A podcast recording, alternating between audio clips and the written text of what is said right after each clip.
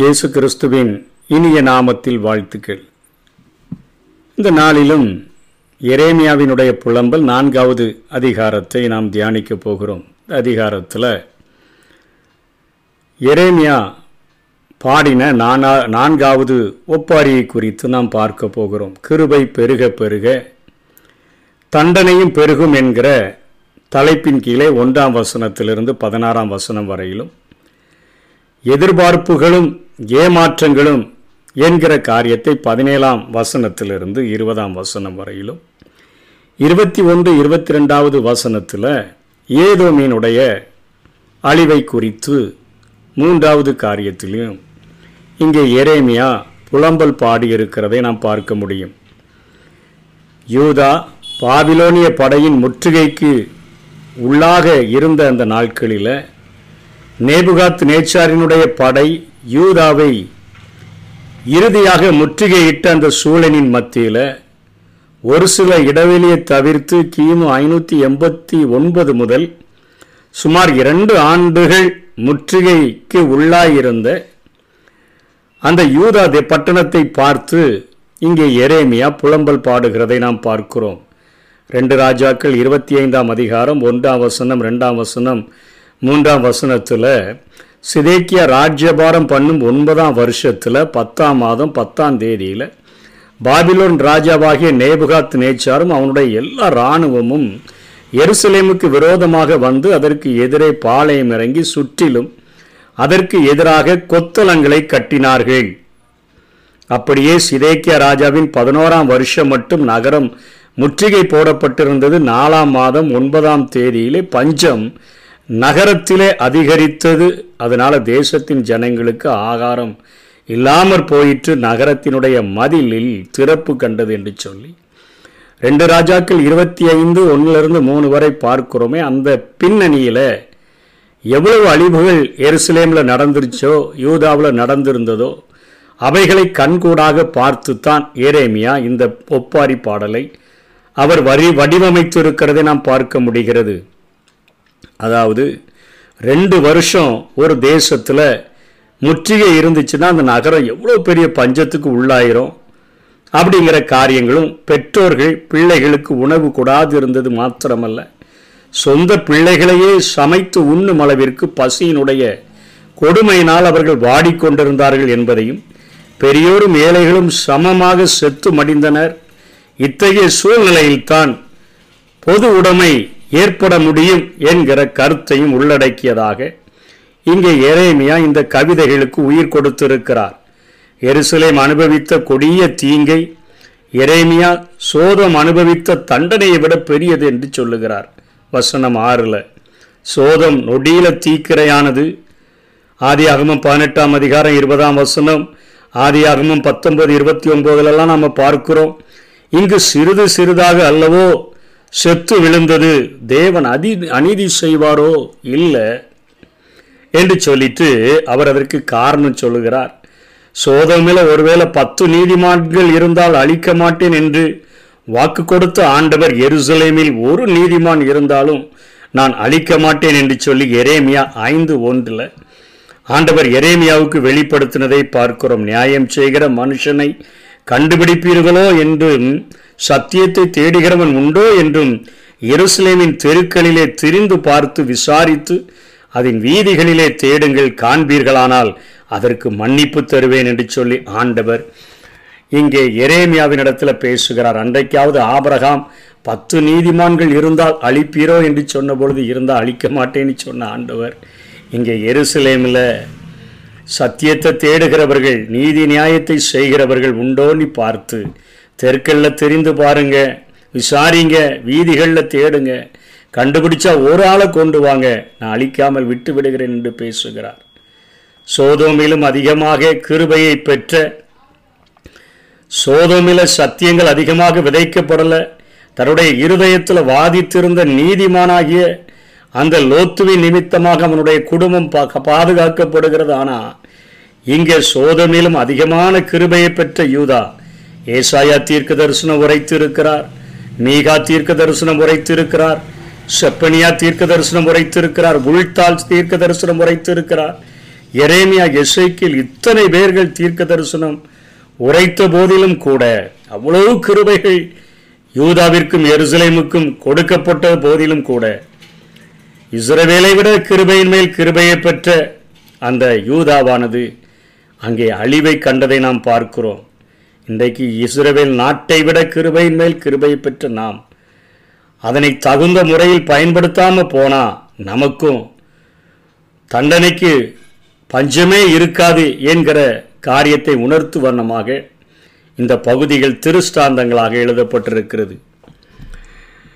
முதல் வசனத்திலிருந்து தொடங்குகிறார் ஐயோ பொன் மங்கி பசும்பொன் மாறி பரிசுத்த ஸ்தலத்தின் கற்கள் சகல வீதிகளின் முனைகளிலும் கொட்டுண்டு போயிற்று என்று சொல்லுகிறார் ரெண்டு வருஷம் ஆக்கிரமிப்பில்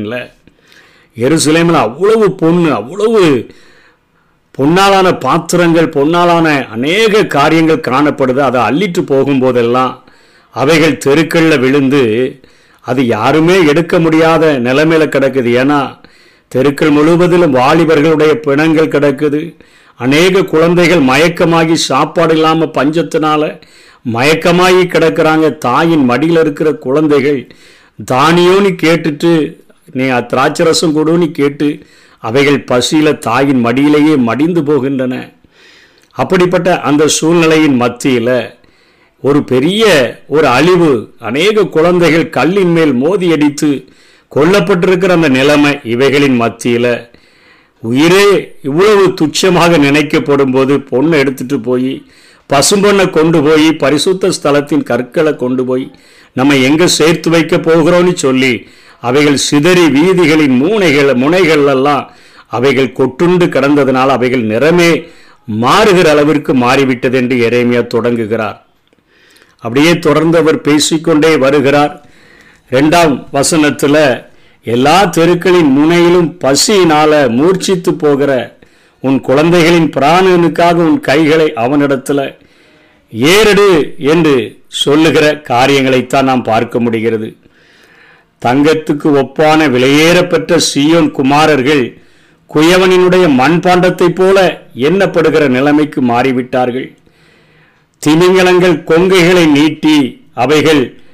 பால் கொடுக்கிற அந்த காரியங்கள் அதை ஆங்கில வேதாகமத்திலே நரிகள் என்று போடப்பட்டிருக்கிறது அவைகளெல்லாம் குட்டிகளுக்கு பால் கொடுக்குது ஆனால் என் குமாரத்தி சியோன் குமாரத்தி இவ்வளோ வேதனையின் மத்தியில் வாழ்கிறபடியினால அவள் தீக்குருவிட அவள் கொடூரமானவளாக குரூரமானவளாய் இருக்கிறாள் என்று எரேமியா சொல்லுகிறார் காரணம் என்ன தீக்குருவிகள் பெண் தீக்குருவிகள் முட்டையிட்டால் அதை அடைகாப்பதில்லை ஆண் தீக்குருவி தான் அந்த முட்டைகளின் மேலே படுத்து கிடக்கும் முட்டை பொறித்த பிறகு ரெண்டுமே குஞ்சுகளை விட்டுட்டு அவைகள் குஞ்சு பருவத்திலிருந்தே தங்களுடைய வாழ்க்கையை அவைகள்தான் பார்த்து கொள்ள வேண்டும் அப்படிப்பட்ட ஒரு காரியத்திற்கு இரக்கமுள்ள இஸ்ரவேலினுடைய குமாரத்திகள் இப்படியாய் மாற்றப்பட்டு விட்டார்களே இந்த போரினுடைய கொடுமைனால் என்று இறைமையா அங்கலாய்க்கிறார் நான்காம் வசனத்தில் குழந்தைகளினுடைய நாவு மேல்வாயோடு ஒட்டி கொள்ளுகிறது பிள்ளைகள் அப்பம் கேட்கிறார்கள் அவர்களுக்கு கொடுப்பார் இல்லை அஞ்சாம் வசனத்தில் ருசியான பதார்த்தம் சாப்பிட்டவங்கெல்லாம் வீதிகளில் பாலாய் கிடக்கிறாங்க ரெண்டாம்பரம் உடுத்தி வளர்ந்தவர்களெல்லாம் குப்பை மேடுகளை அரவணைத்து கொள்ளுகிற நிலைமைகளில் வாழ்கிறார்கள் சோதோமை விட ஒரு நிமிடத்தில் அது சோதமாவது ஒரு நிமிடத்தில் கவிழ்க்கப்பட்டது கை செய்கைகள் யுத்தங்கள் எதுவும் இல்லாமல் வானத்திலிருந்து அக்கினி இறங்கி அழித்தது ஆனால் இங்கே பட்டயத்தால் வெட்டப்பட்டு மறித்தவர்களை விட பஞ்சத்தினால் தான் ஏராளமா இருக்கிறபடினால ஏரேமியா இது தண்டனை பெரியது என்று சொல்லுகிறதை பார்க்கிறோம் அவளுடைய நசரேயர் பிரின்சஸ் என்று போட்டிருக்கிறது அவர்களுடைய பிரபுக்கள் உறைந்த மலையை பார்க்கிலும் சுத்தமாக பாலை பார்க்கிலும் வெண்மையாக பவளத்தை பார்க்கிலும் சிவப்பாக இந்திரன் நீளத்தை பார்க்கிலும் அழகான ஒரு மேனி உள்ளவர்களாக அத்தனையாய் அழகுள்ளவர்களாய் இருந்தார்கள் இப்போ அவர்களுடைய முகம் கரியிலும் கருத்து போயிற்று தோல் எலும்போடு கூட ஒட்டி காய்ந்த மரத்துக்கு ஒப்பாக மாறிவிட்டது பசியினால் கொலை உண்டவர்கள் தான் அதிகமாக இருக்கிறாங்க அதனால் பட்டயத்தால் கொலை உண்டவர்கள் தான் பெட்டர் ஏன்னா வயல்லிருந்து விளைநிலங்கள் பயிரிடப்படாமல் சாப்பாடு வராததுனால பஞ்சத்தினால சாகர வாழ்க்கை அத்தனை வேதனை உள்ளதாக இருக்கிறது என்று சொல்லி இறைமையா சொல்லுகிறார் பத்தாம் வசனத்தில் இரக்கமுள்ள ஸ்திரீகள் தங்கள் குழந்தைகளை சமைத்தார்கள் சியோனில் அக்னியை கொளுத்திட்டீங்களே ஆண்டவரே அது பட்சித்து போட்டதை தாவிதின் சிங்காசனத்தில் ஒருவர் வீற்றிருப்பார் என்கிற அவர்களுடைய நம்பிக்கை அவைகள் எல்லாமே அது அழிந்து போயிற்ற என்று சொல்லி அங்கே புலம்புகிறதை பார்க்கிறோம் சகோதரனும் சத்ருவும் பகைஞனும் எருசலேமினுடைய வாசலில் நுழைய மாட்டார்கள் என்கிற நம்பிக்கை இருந்துச்சு பூமியினுடைய ராஜாக்களும் பூச்சகரத்தினுடைய குடிகளுக்குள்ளும் இப்படிப்பட்ட ஒரு பயம் இருந்துச்சு அங்க நம்ம போக முடியாதுன்னு சொல்லி அந்த நம்பிக்கையெல்லாம் கவிழ்க்கப்பட்டு போயிட்டு தாவிதின் சிங்காசனத்தில் எப்படியாவது ஒருத்தர் வீற்றிருப்பார்னு சொல்லியிருந்தீங்களே அத்தனை நம்பிக்கை உள்ளவர்களாக இருந்தோமே காரணம் தீர்க்கதரிசிகளினுடைய பாவமும் ஆசாரியர்களுடைய அக்கிரமமும் எங்களுடைய வாழ்க்கையை அழித்து விட்டது என்று சொல்லி புலம்புகிறார் விலகுங்கள் தீட்டுப்பட்டவர்களை தொடாமல் விலகுங்கள் இனி தங்கி தரிக்க மாட்டீர்கள் என்று புறஜாதிகளுக்குள்ளே எங்களை அவ்வளவு தீட்டான ஒரு சந்ததியாக பார்த்து எங்களை துரத்துகிறார்கள் கர்த்தருடைய கோபம் அவர்களை சிதறடித்தது என்று சொல்லி இங்கே கிருபை பெருக பெருக தண்டனையும் பெருகிற்று என்கிற காரியத்தை எரேமியா குறிப்பிடுகிறார் எத்தனையோ தீர்க்கதரிசிகள் வருஷா வருஷம் சொல்லி பார்த்தும் அத்தனை ஆண்டுகள் அறிவித்தும் உங்கள் பாவத்து நிமித்தமாக நீங்கள் மிகப்பெரிய தண்டனையை அனுபவிக்க போகிறீங்கன்னு சொல்லி அநேக வாய்ப்புகள் கொடுக்கப்பட்ட போதிலும் அவைகளை தூக்கி எறிந்தது நிமித்தமாக இவ்வளோ பெரிய கேடான நிலைமையை தன்னுடைய தேசத்தில் அவர்கள் அனுபவிக்கக்கூடியதாக மாறிவிட்டது அடுத்தபடியாக பதினேழாம் வசனத்திலிருந்து தொடங்குகிறது எதிர்ப்பு எதிர்பார்ப்புகளும் ஏமாற்றங்களும் என்கிற தலைப்பின் கீழே இன்னும் சகாயம் வரும் என்று நாங்கள் எதிர்பார்த்து எதிர்பார்த்து எங்கள் கண்களெல்லாம் பூத்து போயிற்று என எகிப்து அவர்கள் தங்களுடைய சப்போர்ட்டுக்கு அதாவது யுத்தத்திற்கு உதவி செய்யும்படியாய் அழைத்திருந்தார்கள் அவர்கள் வருவார்கள் என்று எதிர்பார்த்து எதிர்பார்த்து எங்களுடைய கண்களெல்லாம் பூத்து போயிற்று ரட்சிக்க மாட்டாத ஜாதிக்கு நாங்கள் எதிர்பார்த்து ஏமாந்து விட்டோமே என்று சொல்லுகிற காரியங்களையும் இப்போ எங்களுக்கு முடிவு வந்துவிட்டது எங்களை பின்தொடர்ந்து ஆகாயத்து கழுகுகளை விட வேகமாக துரத்துறாங்க பர்வதங்கள்லையும் பின்தொடர்ந்து வருகிறாங்க வனாந்தரத்திலையும் பதிவிருந்து எங்களை பிடிக்கிறவர்களாக நாங்கள் மாறிவிட்டோமே என்று சொல்லி அங்கே புலம்புகிறதை பார்க்கிறோம் இருபதாம் வசனத்தில் கர்த்தரால் அபிஷேகம் பண்ணப்பட்டவனும் சிவேக்கியாவை குறிக்கிறது எங்கள் நாசியின் சுவாசமாக இருந்தவன் எங்கள் நம்பிக்கையே அவன்தான் அவனுக்கு அவர்களுடைய படுகொலையில் அவனும் அகப்பட்டுட்டானே அவனுடைய நிழலில்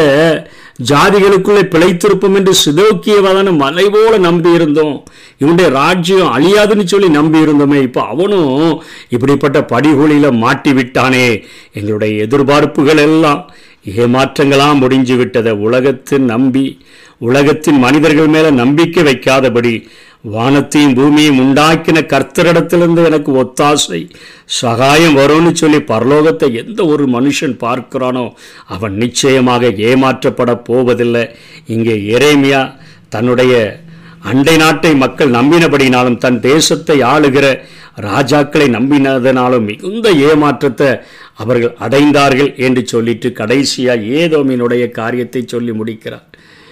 யூத் தேசவாதியாகிய யோதன் கும யோதம் குமாரத்தியை சந்தோஷித்து கலிகூறு பாத்திரம் உன்னிடத்திற்கும் தாண்டி வரும் அப்பொழுது நீ வெறித்து மானமங்கமாய் கிடப்பாய் சியோன் குமாரத்தியே உன் அக்கிரமத்துக்கு வரும் தண்டனை தீர்ந்தது அவர் இனி உன்னை அப்புறம் சிறைப்பட சிறைப்பட்டு போக விடார் ஏதம் குமாரத்தியே உன் அக்கிரமத்தை அவர் விசாரிப்பார் உன் பாவங்களை வெளிப்படுத்துவார் என்று சொல்லி அங்கே ஏதோமிற்கு ஒரு அழிவை சொல்லி இங்கே முடிக்கிறதை பார்க்கிறோம் அக்காலத்தில் பாபிலோனிய படைகளுக்கு இஸ்ரேவேலின் பழைய எதிரியாகிய ஏசாவின் சந்ததியர்கள் ஏரோமியர்கள் உதவி செய்தவங்களாக இருந்தாங்க யூதாவை சூறையாடினாங்க அதனால் பாபிலோனியர்கள் யூதாவினுடைய விளைநிலங்களில் சிலவற்றை ஏரோமுக்கு பரிசாக கொடுத்தாங்க இத்தகைய யூதமியனுடைய செயல் அதன் நியாய தீர்ப்புக்கு காரணமாயிற்று என்று சொல்லி இறைமையா நாற்பத்தொம்போது ஏழுலேருந்து இருபத்தி ரெண்டு வரையிலும் எஸ்ஐக்கில் இருபத்தைந்தாம் அதிகாரம் பனிரெண்டிலிருந்து பதினாலு வரையிலும் ஆமோஸ் ஒன்பதாம் அதிகாரம் பனிரெண்டாம் வசனத்திலையும் ஓபதியா ஒன்பதாம் அதிகாரம் இருபதாம் வசனத்திலையும் அங்கே ஏதோமினுடைய நியாய தீர்ப்பு எழுதப்பட்டிருக்கிறது அந்நியர்கள் விழும்பொழுது அவர்களை பரிகசிப்பது ஏளனமாக பேசுவது கேவலப்படுத்துவது அது பாவமல்லவோ என்று சொல்லி உணர்த்துவிக்கும் வண்ணமாக இந்த காரியத்தை சொல்லி இந்த நான்காவது ஒப்பாரியை இறைமையா முடிக்கிறதை பார்க்கிறோம் கிருபை பெருக பெருக தண்டனைகள் பெருகும் ஏமாற்றங்களும் எதிர்பார்ப்புகளும் உலகத்தை எதிர்பார்த்தா நிச்சயம் அதுதான் வந்து கிடைக்கும் கடைசியாக அடுத்தவங்களை பரிகாசம் பண்ணணும்னு சொன்னால் ஏளனப்படுத்தணும்னு சொன்னால்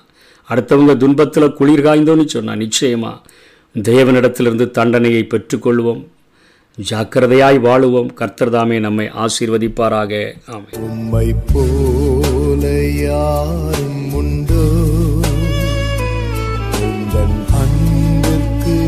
நிகர் எது உண்டோ தந்தை தாயும் உறவினர் கைவிட்டாலும் அன்பாயே சென்னை அணைத்து கொள்வா தந்தை தாயும் உறவினர் கைவிட்டாலும்